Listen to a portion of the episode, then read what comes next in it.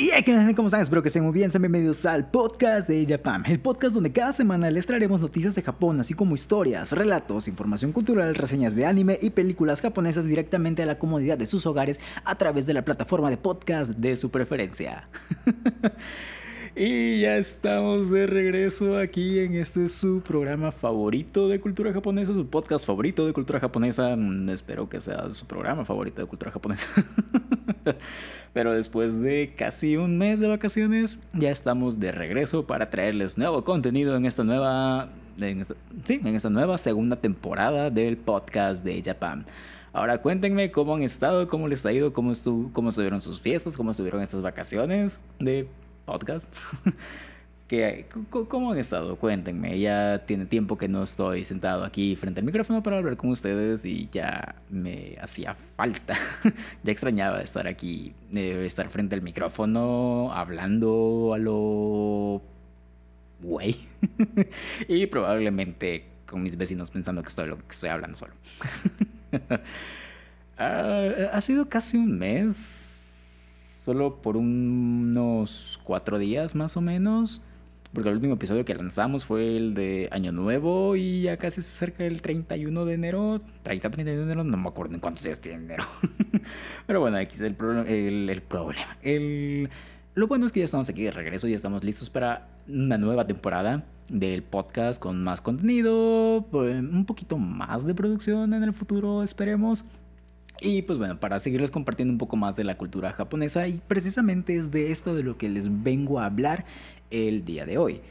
Em, el día de hoy vengo a hablarles, digo, si ya leyeron el título del episodio, pues ya sabrán de qué les voy a hablar. Tal vez ya han escuchado esta celebración, quizá todavía no la conozcan, pero pues estamos aquí para conocer un poquito más sobre la cultura, eh, cultura japonesa, algo que eh, a todos los que estamos aquí escuchando, bueno, todos los que nos están escuchando, pues les gusta. Entonces el día de hoy les vengo a platicar un poco acerca de esta celebración llamada Setsubun. La palabra Setsubun se escribe con los kanjis de estación y división. Por lo tanto, podemos interpretar esta palabra como la separación entre las estaciones del año. Y anteriormente se celebraba una al comienzo de cada estación, es decir, teníamos cuatro, cuatro festividades de Setsubun, de primavera, verano, otoño e invierno. Actualmente se celebra únicamente el 3 de febrero, marcando el fin del invierno y el comienzo de la primavera. Ahora, quizá esto suene un poco extraño, pues para nosotros la primavera comienza en marzo. Para poder entender un poco mejor esta parte, tenemos que conocer un poco de historia. En la antigüedad, Japón se regía por un calendario lunisolar, es decir, se indicaba el paso del tiempo considerando las fases del Sol así como las fases de la Luna y este sistema fue adaptado del calendario chino. Como dato cultural, el 1 de enero de 1873 se cambió el calendario lunisolar por el calendario gregoriano, que es el que, el que conocemos, el que nosotros utilizamos. Ahora, exactamente cómo funciona el calendario lunisolar, la verdad no les podría decir, solamente sé que eh, se consideraba el movimiento del Sol, el movimiento de la Luna, pero a ciencia cierta no sé cómo funciona. pero bueno, como se mencionó anteriormente, hace varios años se celebraba un Setsubun por cada estación y quedaban de la siguiente manera. Arishun, correspondiente a la primavera, ocurría alrededor del 4 de febrero. Rika, respectivo al verano, sucedía por el 5 de mayo. El Rishu que representaba al otoño, se celebraba aproximadamente por el 7 de agosto, y para el invierno tenían el Rito, que se celebraba por el 7 de noviembre. Con el paso del tiempo quedó únicamente el cambio de invierno a primavera, Rishun, según la tradición, porque era el más importante de los cuatro. Ahora, ¿por qué era el más importante de los cuatro? Eh, muy probablemente sea porque pues, Japón era un país agrícola, se, basaba en la agricultura, en, los cultivos del arroz, bueno, se basa en eh, un punto importante o algo importante es el cultivo del arroz. Entonces, pues digamos que durante el invierno no se podía hacer nada con el arroz, salvo tener las reservas que ya se habían cosechado en el otoño. Y el fin del invierno, el fin de toda esta época donde no se podía trabajar, marcaba como ya el regreso a todas esas actividades y era como un motivo de celebración, es lo que supongo. Antes de continuar con lo que es la celebración del Setsubun, quisiera aclarar la cuestión de los calendarios en Japón por si hay alguien que se perdió en esa parte. Hay tres tipos de calendarios en Japón. es el Sereki, también llamado Era Común, que corresponde al calendario gregoriano. Tenemos también el Nengo o Era japonesa, que se cuenta desde el primer año del reinado del emperador. Por ejemplo, este año 2021 representa el año Reiwa 3. Y por último está el Kooki, o conocido también como año imperial, que comienza desde el año en el cual, según la mitología, Japón fue fundado por el, ah, Japón fue fundado por el emperador Jinmu en el año 660 a.C. Actualmente, este último calendario, el Kooki, se encuentra en desuso. Como hemos escuchado en los episodios anteriores, los japoneses tienden a ser un poco supersticiosos y durante la fecha del Setsubun también se realizan distintos rituales para alejar la mala suerte, ahuyentar a los demonios y con esto atraer a la buena fortuna. Eh, si han escuchado los episodios de, por ejemplo, de, ay, ¿cuál, cuál, fue? El del Año Nuevo, el del horóscopo de sangre y otros episodios de, cultura, hemos mencionado, incluyendo el, del Obon también, hemos mencionado cómo se realizan diversos ritos o, diversos rituales, ya para traer la buena fortuna, para que eh, puedan cumplir sus deseos, etc. Entonces, esta fecha no está exenta de, todo, de todas estas celebraciones y vamos a hablar eh, un poquito sobre algunos de estos ritos, algunas de esas tradiciones. El ritual más conocido de esta celebración es el llamado Mamemaki, que podemos entender como lanzar semillas o lanzamiento de semillas, como quieran entenderlo. Eh, el concepto es el mismo, solo cambia un poquito la, la palabra. Esta tradición comenzó a celebrarse durante el periodo Muromachi que fue a mediados del siglo XIV. Este rito consiste en arrojar mame o frijolitos directamente a los ojos de los demonios con el fin de ahuyentarlos, pues ellos son portadores de enfermedades y la mala suerte. Si quieren tener un poquito más de referencia acerca de esto, pueden escuchar uno de los episodios que sacamos en octubre acerca de las criaturas o del folclore japonés. Eh, específicamente el episodio 2 de criaturas folclóricas japonesas en el que hablamos acerca de los Yakubiogami. Y aquí va a quedar un poquito más claro eh, esta parte. Ahora, ¿por qué aventarles frijoles a los ojos cual Dungeon Boss de cualquier juego de The Legend of Zelda? Esto podría ser debido a la tendencia de acortar palabras dentro del idioma y a que muchas supersticiones japonesas vienen de la polisemia. Veamos. En el idioma japonés, demonio se dice Akuma y ojo es me la forma de decir ojo de demonio sería Akuma no Me. ah, lo, siento, es que me acabo de acordar de algo ahorita que estaba leyendo lo de Akuma es demonio. Es me.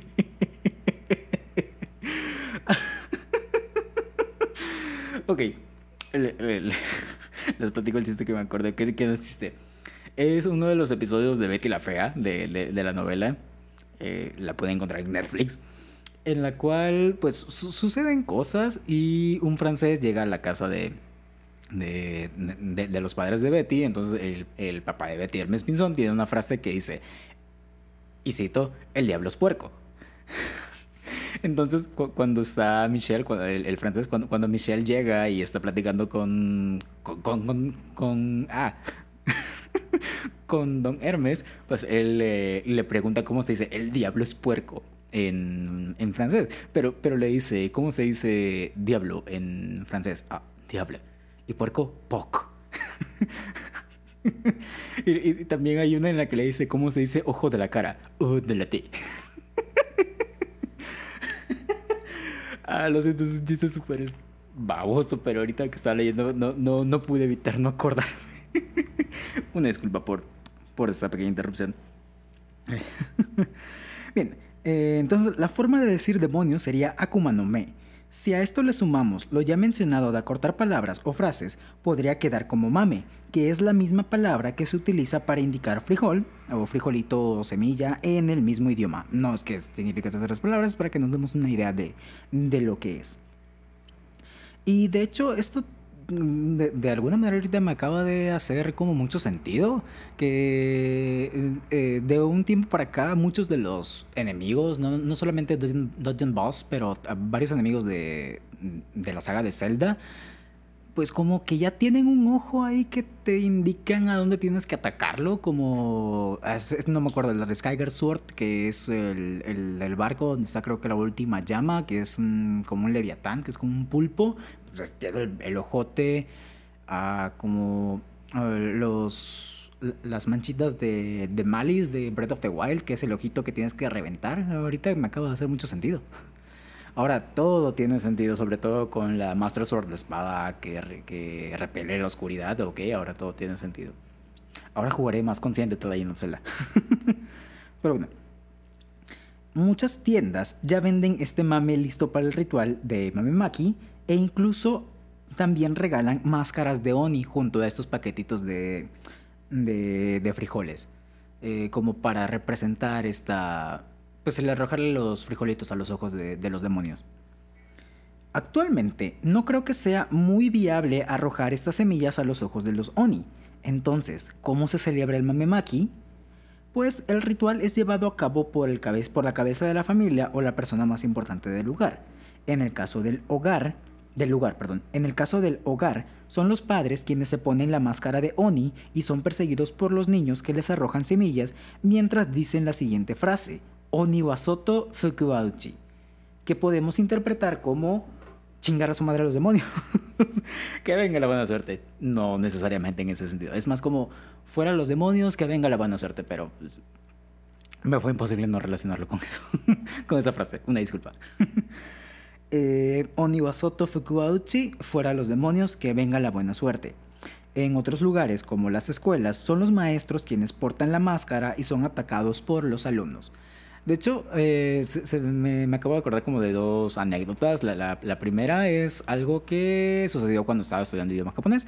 Eh, una maestra, pues no, bueno, nivesense, nos contó acerca del, del Setsubun y como ella había estado en Japón durante esta celebración, pues pudo conseguir el paquetito de los frijoles y las máscaras de Oni. Entonces nos las llevó ahí al salón de clase para hacer una representación de, de, esta tradición. De hecho, creo que nosotros lo hicimos por ahí de octubre, noviembre, septiembre, algo, así.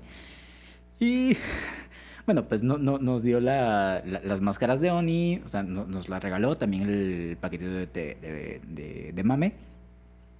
Entonces, eh, nos salimos como al patio del, de, la escuela, como al estacionamiento, y ahí no, no, nos ven a todos los a toda la banda con las máscaras y otros sin máscaras pero rejando los frijolitos y ahí como a las que eran 6, 7 de la noche gritando ¡Oh, Niwasoto!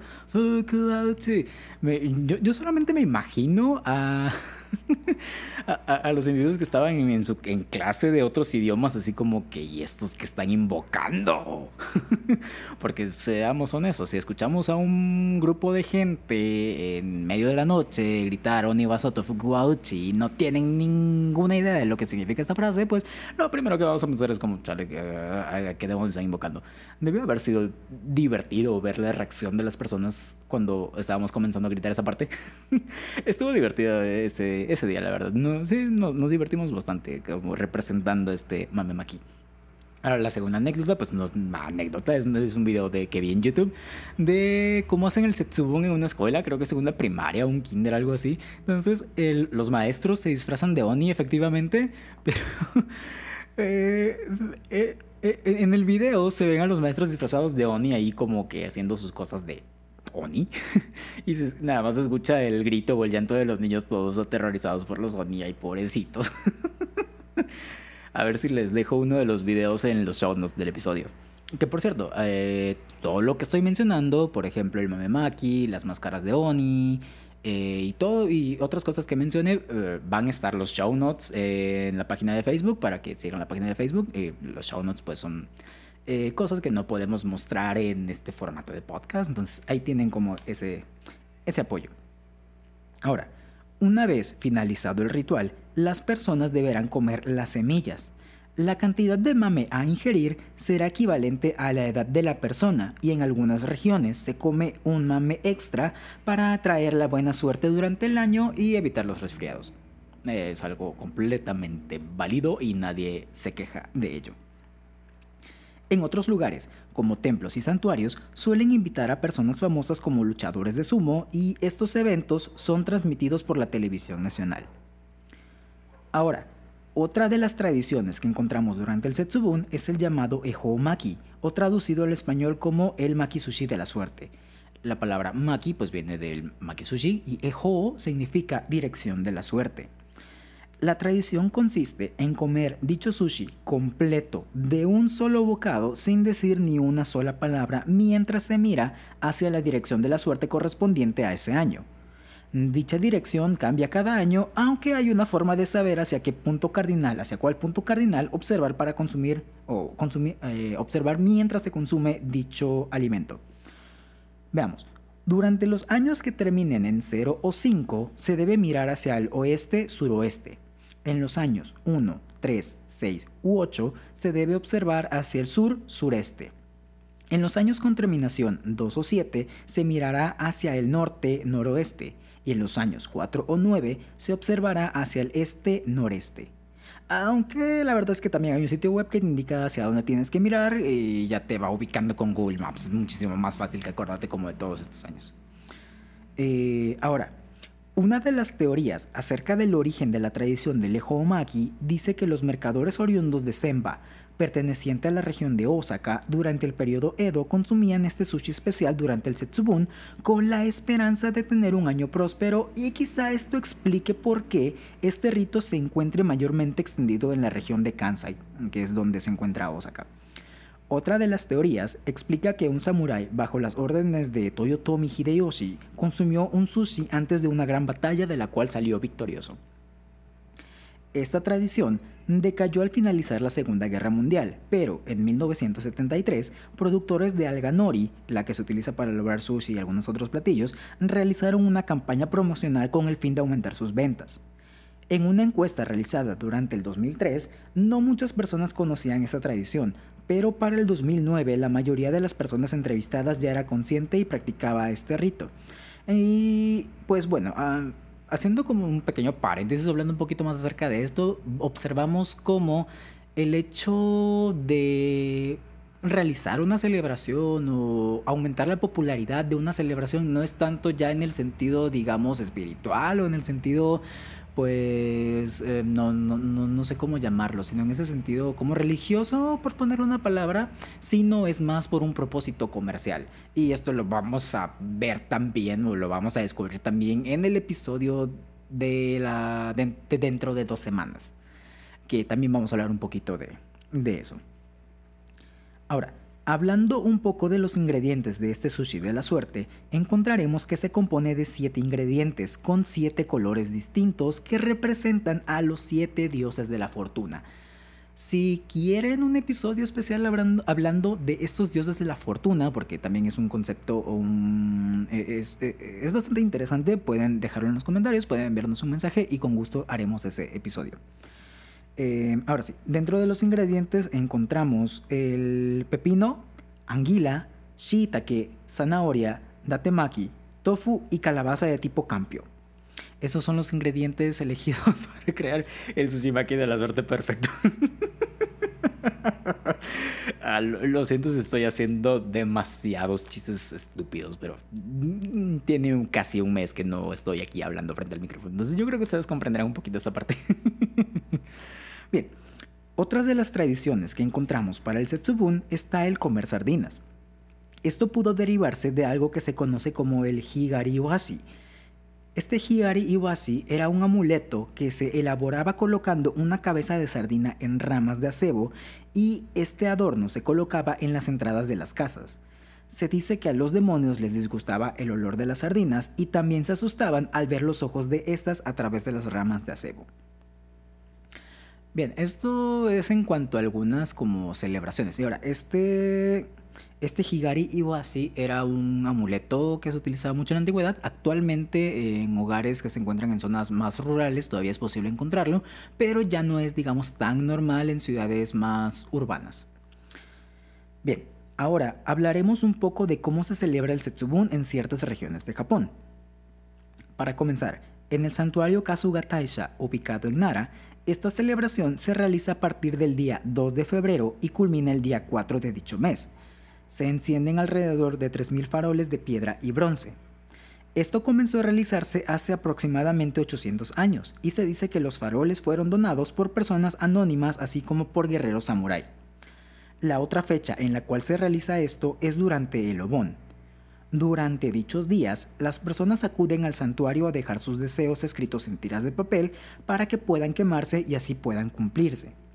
Esto se realiza por la creencia que dicta que durante estas fechas el mundo espiritual se conecta con el plano terrenal, y pues también hay una vista muy bonita de los faroles encendidos reflejándose en un río que está ahí cerca. si quieren, eh, bueno, ya tenemos un episodio de Lobón. Si no saben lo que es el Lobón, pueden eh, ir a ese eh, episodio para saber de qué se trata y por qué. como que esta tradición este rito se realiza también durante esas fechas. No voy a dar spoilers para que vayan a escuchar el episodio de Lobón. Bien, por otro lado, encontramos el Setsubunkai, también llamado Setsubunkai Hadaka Matsuri, o mejor conocido como el Festival de los Desnudos, realizado en la ciudad de Ogaki, prefectura de Gifu. Comienza alrededor de las 8 de la mañana con la gran oración en la cual se pide por la, por la prosperidad del año en curso. A las 10 de la mañana se realiza el ritual del Mamemaki y aproximadamente a las 14.30 a las 14 horas con 30 minutos, comienza el Festival de los Desnudos, en el cual un enorme grupo de hombres vestidos con un fundoshi, que es como un, digamos, taparrabos tradicional, corren hasta el río Kuisegawa para adentrarse a sus aguas, a sus heladas aguas y cruzarlo. Con esto se pretende purificar el cuerpo y el alma de la mala suerte que el año anterior pudo provocar y de hecho, cruzar el río con agua helada es una metáfora de cómo se superan las adversidades de la vida. Bien, en el templo Senso Oji ubicado en Asakusa, Tokio, se realiza el festival más famoso. De acuerdo a algunos documentos históricos, fue este el lugar donde se celebró por primera vez el Mamemaki con la participación de asistentes. Esto fue durante el periodo Rengoku, mucho antes de que toda esta tradición se hiciera muy más popular. En la celebración de este Mamemaki no se grita Onibasoto Fukubauchi, o eh, particularmente el Onibasoto, más bien se utiliza Senshu Banze, que se puede interpretar como que haya fortuna por toda la eternidad.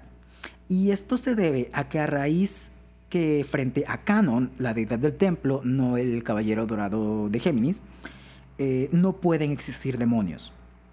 Durante esta celebración, además de aventar mame, también se arrojan pequeños regalos envueltos en papel dorado o plateado.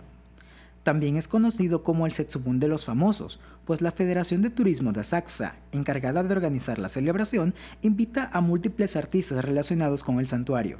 Y esto se celebra entre cinco veces de entre las 4 de la tarde y las 6 de la tarde.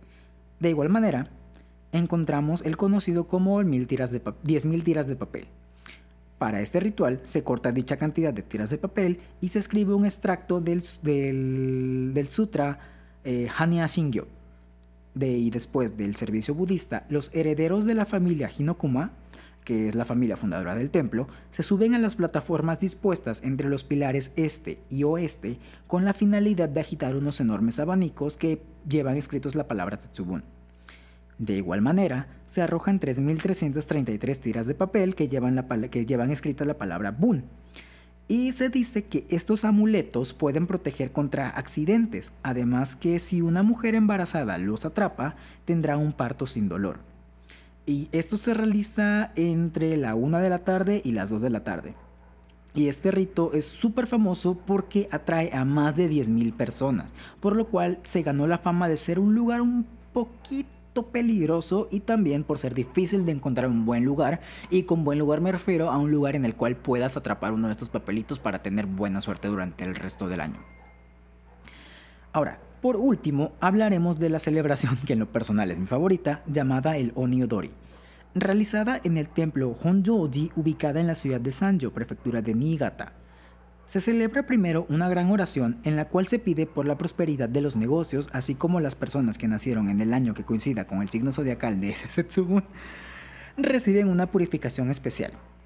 Una vez culminada esta gran oración, se realiza el baile de los demonios, en el cual varias personas disfrazadas de Oni realizan una solemne representación de estas criaturas bailando o realizando un performance utilizando herramientas metálicas como son sierras y hachas.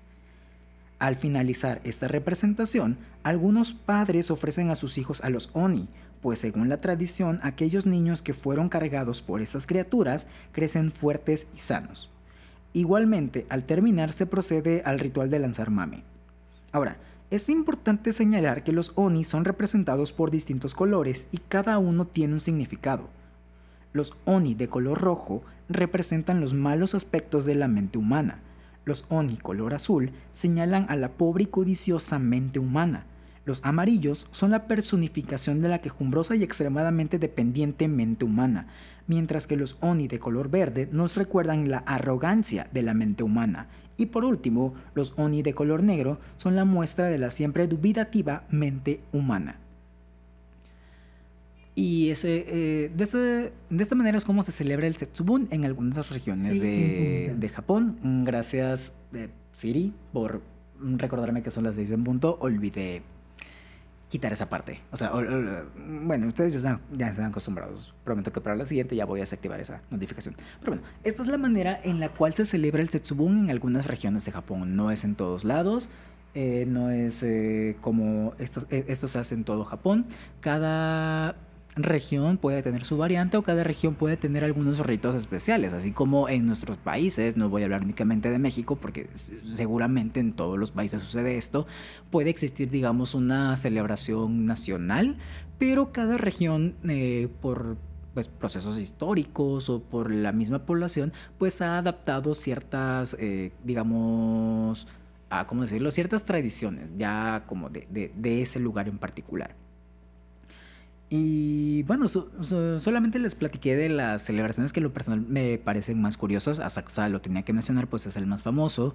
Pero el de el Festival de los Desnudos también es como muy representativo, muy llamativo. Digo, es quizá no lo, lo habíamos visto en algún video, de cómo las personas se metían al, río, pero no sabíamos por qué. Y ahora ya descubrimos que es como una representación de superar las adversidades de la vida, así como purificarse de toda la mala suerte que se adquirió durante el año anterior. O el baile de, de, los demonios, el Oniodori. Hecho, ese recuerdo que una persona lo había comentado en una exposición de cuando tomaba clase. Igual, creo que también durante la fecha de cuando hicimos lo del Zetsubun. Eh, y me acuerdo porque nos había mostrado un video de cómo estaban ahí los Sony haciendo su performance y los pobres niños estaban llorando, pobrecitos, se pasan de lanza. Ay, pero está bien gracioso. sorry, no sorry. Y básicamente por eso es mi favorito. Aparte de que en esta parte pues descubrimos que los Oni tienen sus colores y cada color representa algo particular. No es que solamente hayan decidido pintarlos de ese color porque se veía bonito. Y bueno, eso es todo lo que les traigo el día de hoy, todo lo que les puedo comentar el día de hoy acerca de la celebración del Setsubun, que para la fecha de publicación de este podcast todavía no ha ocurrido, sino que faltan un par de días, eh, la próxima semana de cuando están escuchando esto. Y si lo están escuchando en el futuro, pues evidentemente ya pasó. Pero bueno, Cuéntenme qué les pareció, qué les parece este Setsubun. ¿Les gustaría conocer más acerca de otro tipo de, digamos, fechas importantes japonesas o celebraciones, digamos, religiosas de Japón? Si es así, pueden enviarnos un mensaje a Instagram, a Facebook, eh, pueden enviarnos un mensaje a través de todas nuestras redes sociales, pueden dejarnos un comentario en el canal de, YouTube. Em, y, o pueden mandarnos señales de humo también. Digo, no es lo más ecológico del mundo y tampoco es lo más viable, pero pues, nadie dice que no nos pueden enviar señales de humo. y bueno, no olviden seguirnos en nuestras redes sociales, nos pueden encontrar en todos lados como arroba o como Facebook, eh, Twitter, Instagram, eh, YouTube, en todas las plataformas de podcast que ustedes conozcan, seguramente ahí vamos a estar, ahí nos pueden escuchar también, ya sea Apple Podcast, Spotify, Google Podcast, eh, Amazon Music, Deezer, Anchor, Evox y muchas otras plataformas de podcast que ni siquiera sabía que existían. Eh, no olviden enviarnos un mensajito de qué les pareció el episodio, si quieren conocer más acerca de otras tradiciones japonesas, Em, no olviden seguir a la patrona como arroba marinfinito en Twitter e Instagram. Les recuerdo que los días lunes y viernes, si no mal recuerdo, en punto de las 9 de la noche, está realizando la transmisión de la lectura de La muerte del comendador, que es un libro de Murakami. Lo pueden, eh, la pueden escuchar, pueden eh, seguir la lectura a través de Facebook, eh, Instagram y YouTube. No recuerdo si también hay en alguna otra plataforma. Y bueno, si gustan seguir a su servilleta, pueden encontrarme como arroba Oscar en Instagram y Twitter. uso más Instagram. Entonces, cualquier cosa, pues ya saben que ahí nos pueden encontrar. Em, eh, eh, eh, mm, creo que ya no les tengo que decir nada más. Y bueno, por mi parte estoy encantado de estar de regreso aquí con ustedes. En verdad, no saben lo bien que me la pasé en este rato estando aquí sentado frente al micrófono, hablando a lo menso. Extrañaba esto, la verdad.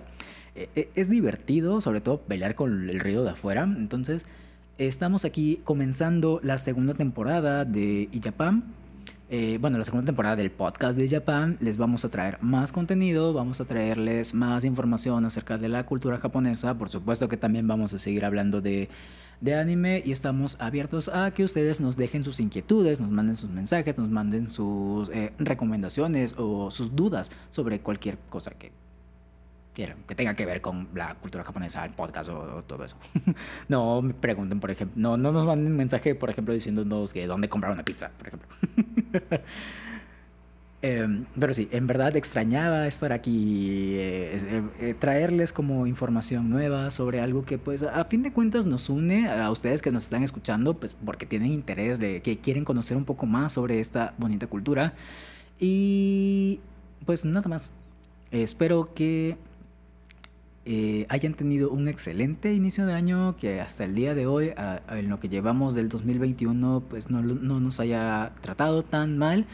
Eh, y en verdad les deseo que, digo, eso ya se los mencioné al final del episodio anterior, pero pues no está de más, les deseo que tengan un excelente año, que la pasen muy bien. Eh, dirían los seguidores del Cruz Azul, este año es el bueno. Ay, ya, neta. Me discúlpenme por todos los chistes malos que, que, hice el día de hoy, pero ustedes, eh, ustedes comprenderán, tengo un mes guardado de chistes malos, de hecho... Eh, de hecho, ah, ching, se me. Pero tenía una, en una notita tenía mi lista de chistes malos que había pensado para el podcast. sorry, not sorry, pero son cosas que suceden. Y bueno, eh, espero, estarlos, eh, espero estarnos viendo, eh, reencontrarnos en el siguiente episodio del podcast. Espero que la pasen bonito, que tengan una bonita semana, un bonito fin de semana. Nos estaremos escuchando en la que sigue. yo soy, eso va a ser todo para mí en Yo soy Sir Oscar. Nos escuchamos en la que sigue. Bye.